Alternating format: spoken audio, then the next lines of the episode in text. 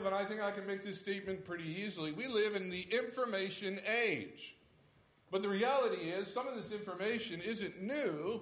We're just getting it in different formats. For example, 50, 50 years or so ago, you could order a book, and that book would come in the mail, and you would have a manual in, a, in order to fix your own car, or perhaps a tractor, or some other device in your home. Now, one just simply needs to find the right YouTube video.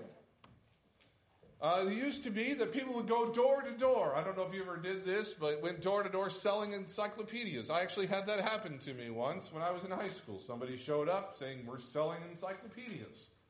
But today we can we have of course the internet, but we also have specials on TV like Shark Week, if you want to know about sharks.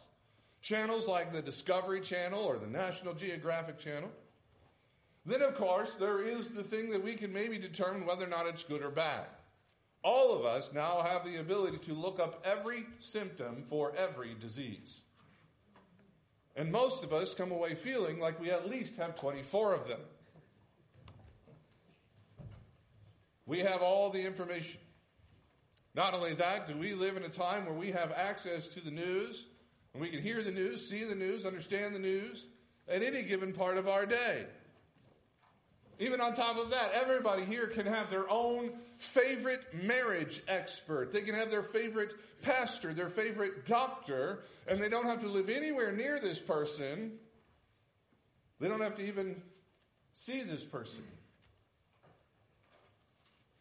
But if we're going to handle this information, all of this information that we have coming at us at any given time, we need something that is above it all.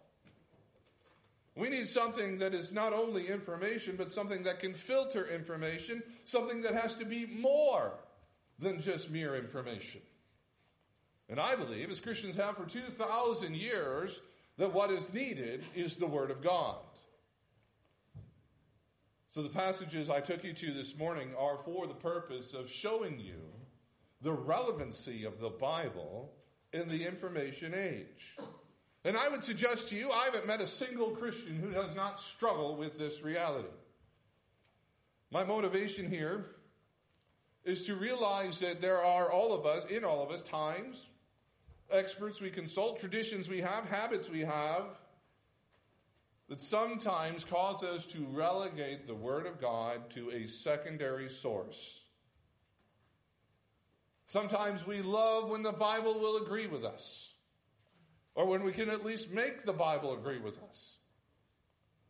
And sometimes, when we're facing an issue, the Bible becomes secondary. This has always been a struggle for Christians. It's not just a new thing, but I think particularly a struggle in a time where we can have access to pretty much any piece of information we want to have. So this morning, I want to show you from these three passages why the Bible, why God's Word needs to be the source of information. It needs to be something more than information in the Christian life. Number one this morning, I have three points for you. Number one, only God's Word is both prophetic and fulfilled. Only God's Word is both prophetic and fulfilled. Here in Acts chapter 3, the text that we read, the context here is a man, a layman, has been healed by the Holy Spirit, and the Holy Spirit has used Peter. And it's caused quite a stir. Now, I don't know if you can imagine this, but here we have a man that we know likely had somebody take him to the one of the entrances to the temple. And that man had probably been doing this for some time, so long that he likely knew the names of many of the people who came in. But here, the people arrive to worship at the temple, and they see this man leaping, walking, praising God. And we can only imagine, or we can understand, I should say, the why in verse 9 of chapter 3, the Bible tells us that the people who saw him were amazed and filled with wonder. But seeing that the situation is drawing a crowd, Peter does not want to waste it. And so he tells this crowd, This man has been healed by the authority of one you have rejected. This is the man, this man was healed by the very person that was handed over to Pilate. In fact, in the text, he says to them outright, You killed him. The righteous one came, the Messiah that you wanted, the, the Messiah that you needed. You saw him, you saw what he did, you heard what he taught, and you killed him. Jesus is the name that has the authority to heal this man. But then we get an odd statement from Peter. In verse 17, he says, You did all of this out of ignorance. Now, Many of these people did see what Jesus, the miracles that Jesus did. Many of these people did see or hear Jesus teach. Of course, the religious leaders who were always around as we read the Gospels knew the, ver- the scriptures probably better than anybody. Yet Peter says, You did this in ignorance. And then we get our text, verse 18. He says, God foretold that this would happen. He foretold or he prophesied that the Messiah would come and would not be greeted, but in fact would suffer. Now, what happened? Perhaps all these people and all these religious leaders who had studied and read the text, who had heard it read to them over and over in synagogue, perhaps all of these people who said, you know what, I believe the Bible, had actually relegated it to something secondary. It's the only way I can understand how all of this could have been done in ignorance. Ignorance in the sense that they replaced the Bible with their politics, replaced the Bible with their tradition, replaced the Bible with their feelings. We see all of that happen in the Gospels. And in the end result is that the servant that was foretold in Isaiah, who the Bible said was going to suffer and bring salvation to many, that's exactly what happens? Now, in our day, we have a lot of people who like to prophesy. Now, I'm not just talking about those black jobs on some of those religious channels. I'm talking about if you re- just, just watch the news. You'll get a commentator on there and say, you know what, if this guy gets elected, the country's going to pot. If this law gets passed, it's going to be the end of civilization. Now, some of you might be old enough to remember one John F. Kennedy. When he was elected, there were a number of outlets that said because he was Catholic, our first Catholic president, that was going to mean that the Pope was going to be the real president. But only God's word is truly both prophetic and fulfilled. And this has to be a key or core idea in the Christian life. It's where the rubber meets the road. Let me give you a couple of examples. Not too long ago in Wisconsin, we saw a madman drive an SUV into a Christmas parade, killing six people five grandparents and one child. And we found out over the course of time that this man was only out because of some moronic politics by people in that area. Now, this man is going to go to jail for the rest of his life. But so far, there doesn't seem to be any indication there will be any punishment for those who failed to bring justice the first time. What are we to do with that? Well, the Bible tells us that upon the Lord's return, such things will be confronted. That those ways and situations where justice was lacking, the Lord is going to return, and we're told that He will bring justice. This is prophetic. Now, do we believe it is going to be fulfilled? I'll give you another example. In Ephesians chapter 1, verse 14, the Bible says that the indwelling of the Holy Spirit is a guarantee or down payment on inheritance. What does that mean? Well, if we go back in the Old Testament, Abraham is given an inheritance. He says, This piece of land is going to go to your children. That's what we think of with inheritance. In Ephesians, the idea is that we get to inherit as children of God. So, all the things that are promised as far as the riches of his perfection, all of those things that we are promised in resurrection, all of those things that we have in the promise of eternity, the Holy Spirit is a down payment, a guarantee that those things are going to happen. Now, the question is do you believe that on your worst day? Do you believe that when children draw on the walls? Do you believe that when money's tight? Do you believe that at weddings and at funerals? When relationships are strained? The Bible, the Bible prophesies that the, the, the glory to come is, is so much greater than the suffering we have in this life. Do you believe that? Because only the Bible is both prophetic and fulfilled. Number two this morning God's word is unbound in every way. God's word is unbound in every way. Here we come to 2 Timothy chapter 2 verse 9. At the beginning of, the, or before we get to our text, Paul gives several illustrations of what it means to work the gospel. Not just sharing the gospel, not just teaching the gospel, but also training others to do the same. And he describes the work in the form of a soldier and a farmer, an athletic competitor. He says, you know what? The Christian needs to be a soldier in the work because the soldier is focused on the mission. He says the Christian needs to be the athlete because athletes only win when they follow the rules. He says the Christian needs to be the farmer. He says he needs to be the farmer because farmers are hard working. Farming is uniquely labor intensive. There's no days off for the soldier, there's no days off for the athlete, no days off for the farmer. That's a tall order. But come back to the text. Here, the Apostle Paul says, You know what? I'm bound up in chains. We know from history that not too long after this, Paul is going to be executed. The great Apostle Paul, who had traveled so far and preached so many messages and started so many church, this guy is tied up, literally tied up.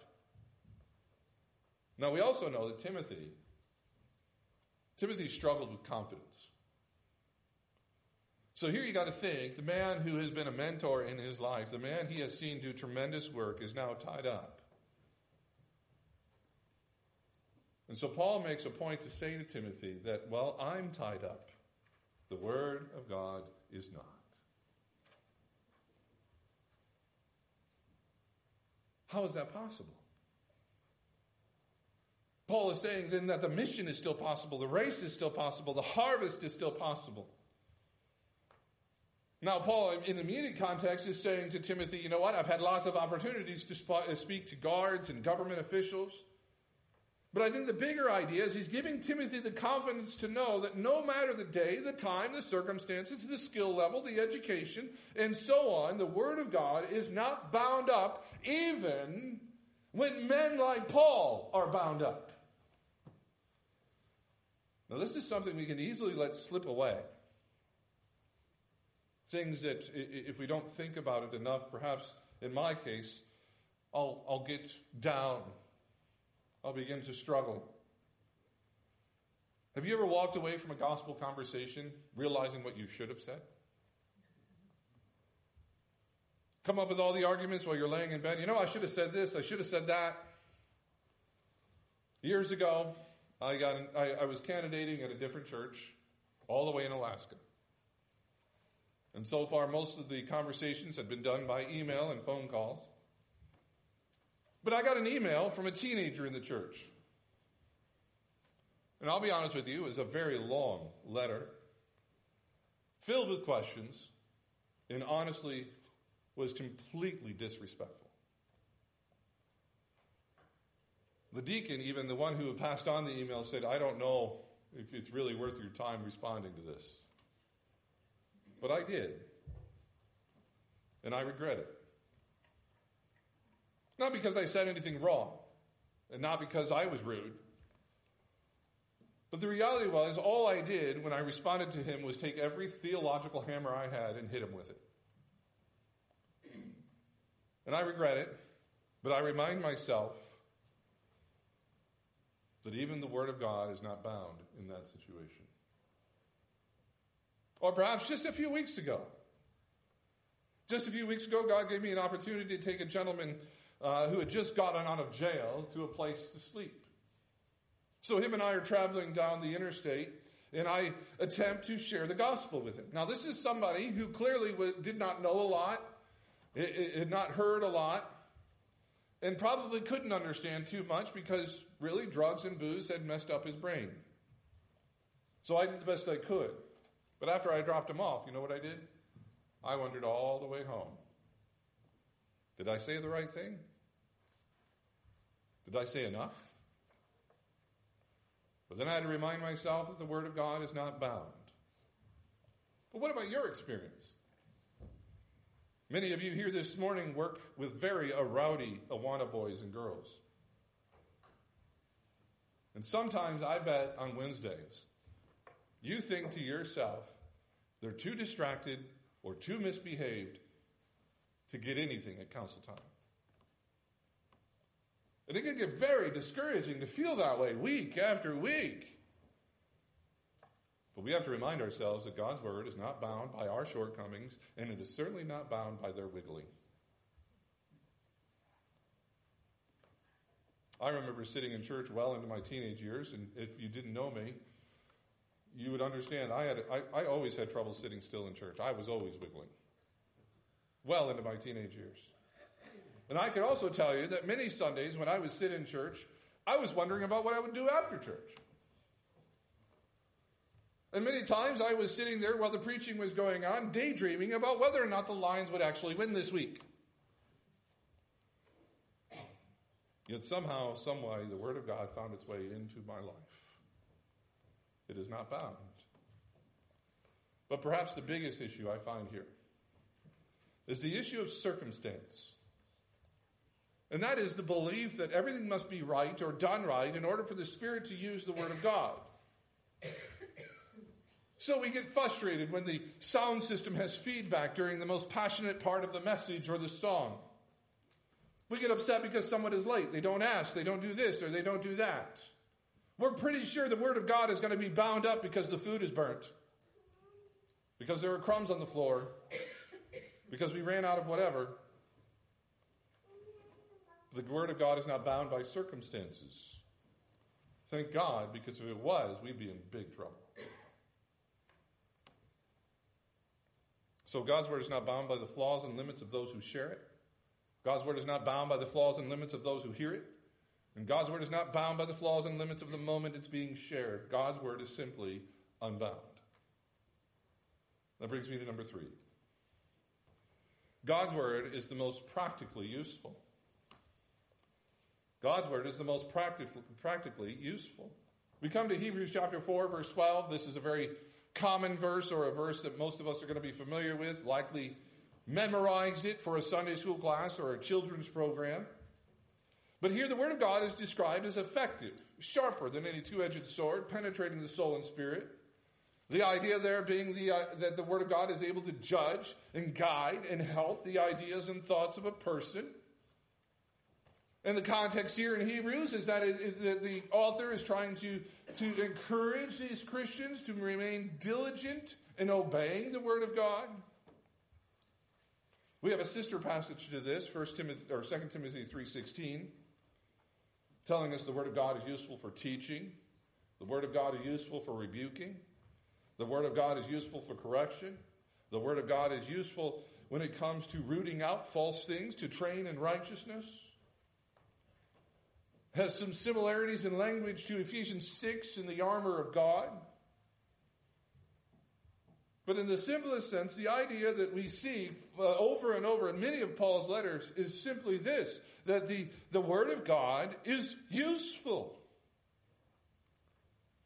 The Word of God is practically useful. It's not just heady useful, it's not just knowledge useful. And in the book of Hebrews, we're told that, that the Word of God is what leads to the rest of God, the idea of entering into a form of promised land. It has the ability to help you when you're wondering whether or not you've been self deceived. Let me say it this way it's very easy to fake being a Christian for a time. But the Word of God will ferret out what's the truth. It's very easy to be convinced that your ideas and your opinions are, are right simply because they are yours. But the Word of God has a, is a way of ferreting those things out. As our brother shared last week, would you want to know if your ideas were wrong? The Word of God can do that. So we have a group of people here in Hebrews who are facing some very difficult circumstances, some hard circumstances. You know what I found in my years of ministry? Not only in ministry, but in life?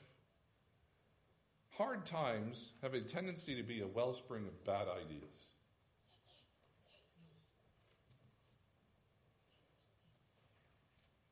I've seen churches who've come to the end of their finances, and I've seen them fight worry, fear, and the sprouting of a lot of bad ideas. We see that in the wilderness wanderings in the Pentateuch. Every time they would face the, the difficulty of needing drink or food, we saw a wellspring of bad ideas. So, what we need is something that can help us no matter the situation something that is practically useful, something that can tell us not only to love our neighbor, but in fact can also tell us when our opinion is wrong when it comes to what it means to love our neighbor. Now, the reason I use practical is because of two issues I've always found in ministry. The first one is I've met a lot of people in fact, I remember years ago, I met a young man by the name of Jeff.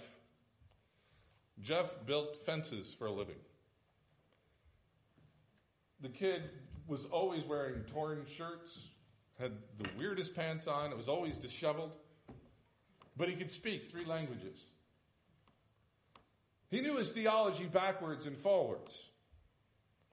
I'm meeting a lot of a lot of those in my classes. Young men, 20 some odd years old. And when they're asked, just like Jeff, when they're asked a theological question, they can give you one of the most astute answers. But I, I, I watched and kind of found it amusing is one, one time in one of my theology classes, the professor simply asked a theological question, but then asked, where does it apply? And it was really quite funny to watch all of these students give very, again, profound theological answers, but none of them could actually tell the professor how this theology comes into practice. So, uh, for example, he would ask them, What is original sin? And so they would get theological answers. And he would ask him, Where do you find it? And they would just struggle with finding an answer. A theological position on depravity really does not have practical value when it comes to one struggling, for example, with pornography. I'm aware of men who've had theological doctorates who had struggles with pornography. Theology, as my, my mentor used to say to me over and over again, he would say, theology has to take you somewhere. Theology is good. Theology applied is better. The other thing I, I say is that we have a tendency to think that it's limited in its practicality. Now, I've seen this in my counseling when it comes to marriages or raising kids that there's 16,000 experts being consulted, and yet the Word of God is not opened. But let me give you a very personal example. At the end of every Sunday, I go home and I have something to eat and I sit down and I know that probably within 15 minutes of me getting home, something's going to happen. And that something is I'll begin to ruminate about the day. As my wife can tell you, I can sometimes be my own worst critic. I can find myself a little down. The Sunday blues, I call it. the answer to that is always the same. You see, the Bible gives the pastor three basic tasks to preach, to pray, and to shepherd. But sometimes a pastor can feel the, the pressure to be also technologically literate, financial savvy, the ability to organize and run things smoothly. As John Piper describes and laments, he says, you know, reality is many pastors are becoming professionals instead of pastors.